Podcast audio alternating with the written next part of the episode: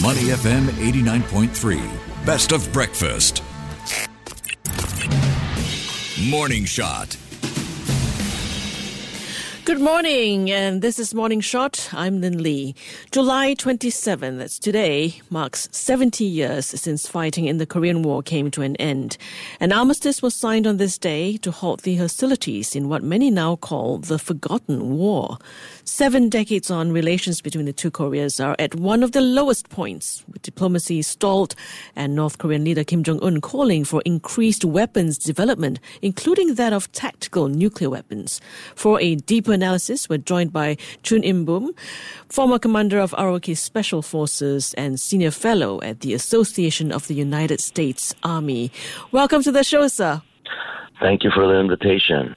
No, just over the weekend, uh, in the lead up to this anniversary, South Korea reported that North Korea fired several cruise missiles into the Yellow Sea between China and the Korean Peninsula. Amid the heightened tensions, the U.S. has sent its second submarine, just days after the first U.S. nuclear armed submarine made port in South Korea in four decades. It does seem that the Korean Peninsula situation is becoming more tense with the increased military presence. What's your take on this? Well, although tensions are high, mm-hmm. we've been under these circumstances for many, many decades. Mm-hmm. So, in a way, it's normal here, which is in itself a little bit dangerous perception. But uh, there's no immediate, you know, crisis that's developing. Now, that doesn't mean that we're in a safe place because there's no doubt that the North Koreans are developing their nuclear capability mm-hmm. step by step and gradually. And uh, it's going to, at some point, there will be a point where the alliance will have to make some hard decisions. Hmm. So, based on your sources, is there evidence right now showing progress of any sort in North Korea's nuclear ammunition development, or do we know how big of a threat they pose at the moment? Well, some of my colleagues are uh, speculating that the North Koreans want at least 300 uh, warheads, but I think it'll be more because of the nature of the North Korean style communism. But it's not just the numbers. Most of our listeners know of the many, many launches that have been occurring on the Korean Peninsula. So many that now we just take it for granted. But if you look a little bit closer, they have been able to demonstrate that they can shoot these missiles. It's, it's ballistic missiles, it's cruise missiles, it's big missiles, it's medium sized missiles, it's small missiles. Mm-hmm. A, a variety of missiles in various locations all around North Korea, even underwater, even at a lake, in the morning, in the evening, it, in the middle of the night. So at any point, at any time, they have the ability to launch these missiles they have a command and control to launch these missiles. So it's not just the missile itself, but the apparatus that they've been able to establish. This is this is very. Um, it's not easy to do, and they're being able to do it. Mm. So, um, can you just talk about what's going on currently in Pyongyang. A, Russian delegation is there, led by Defense Minister Sergei Shoigu. A Chinese delegation is there too, all to celebrate Pyongyang, Pyongyang's celebrations of the 70th anniversary of the end of the Korean War. Now, we know that China and Russia are both long time allies of North Korea. How do you see this playing out in terms of you know conflict dynamics? Well, uh, first, just for technical uh, clearness, the Korean War never ended. So mm. the Russians and the Chinese are there to celebrate the so-called victory of the Korean War by the communist forces in 1953. So they, they have a different definition of reality. We now live in an era where the world is polarized, our society is polarized, and unfortunately, you know, we don't want to call it a new Cold War, but it sure looks like it. And so the Russians and the Chinese are there for support, but I just hope it just ends there because with the new kind of uh, cooperation that's going on, it could significantly increase uh, North Korea's military capability. Now, the Russians and the Chinese have never really had an alliance with uh, North Koreans, so DPRK, the Democratic People's Republic of Korea. But contrasted to the Republic of Korea and the United States having a mutual defense treaty, mm-hmm. uh, which is a, an alliance. So that's a technical difference, but they've been able to uh, use their relationship for their own national interests. Mm-hmm. North Korea does not like to be bothered by any other state, and yet they know how to manipulate their position and get the support of these two nations. So, as you mentioned, the the war never really ended.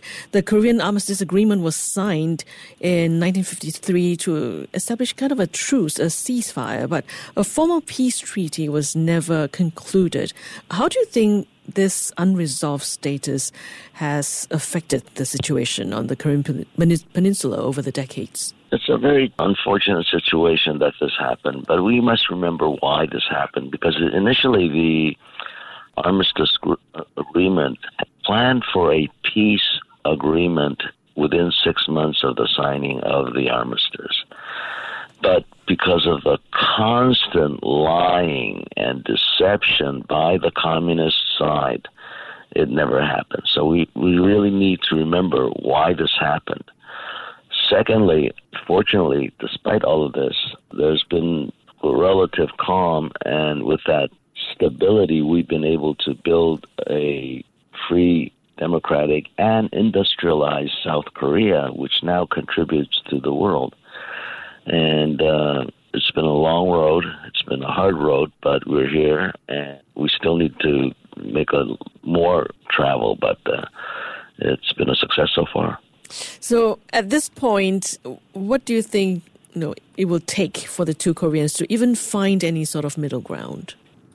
Well, it's my experience that with communists, you can only negotiate in the position of strength. Now, I don't want to invade North Korea. I'm not a threat to North Korea. Mm-hmm. And yet, unless I am in a position where I have the strength to do that, North Korea will not come to the negotiations table and negotiate. So we need to make sure that we have that position, that position of strength. Then we hammer out issue by issue and try to figure out what to do. And in itself, as you know, negotiations has meaning because it will not lead mm-hmm. to hopefully war, which is the worst thing that can happen. But what is the relevance of all this to the younger generation of South Koreans who might view the tensions as merely lingering effects of an ancient war? Do you see any possibility of the new generation of South Korean leaders forging a better relationship with North Korea? Yes, so what you say is true, and yet surprisingly, polls show that our younger generation is actually more aware of its security situation and the need for change. I term it security insensitivity, where a lot of South Koreans have become numb to the situation, as you uh, initially stated. And this is very dangerous. We need to remember the nature of our threat but uh, fortunately, the younger generation seems to be much more aware of this threat, and they're willing to make more uh, sacrifices to do this. So I think we're at a better place. It's the older generation, not the very senior generation, that has experienced the Korean War or are the immediate generation after the Korean War.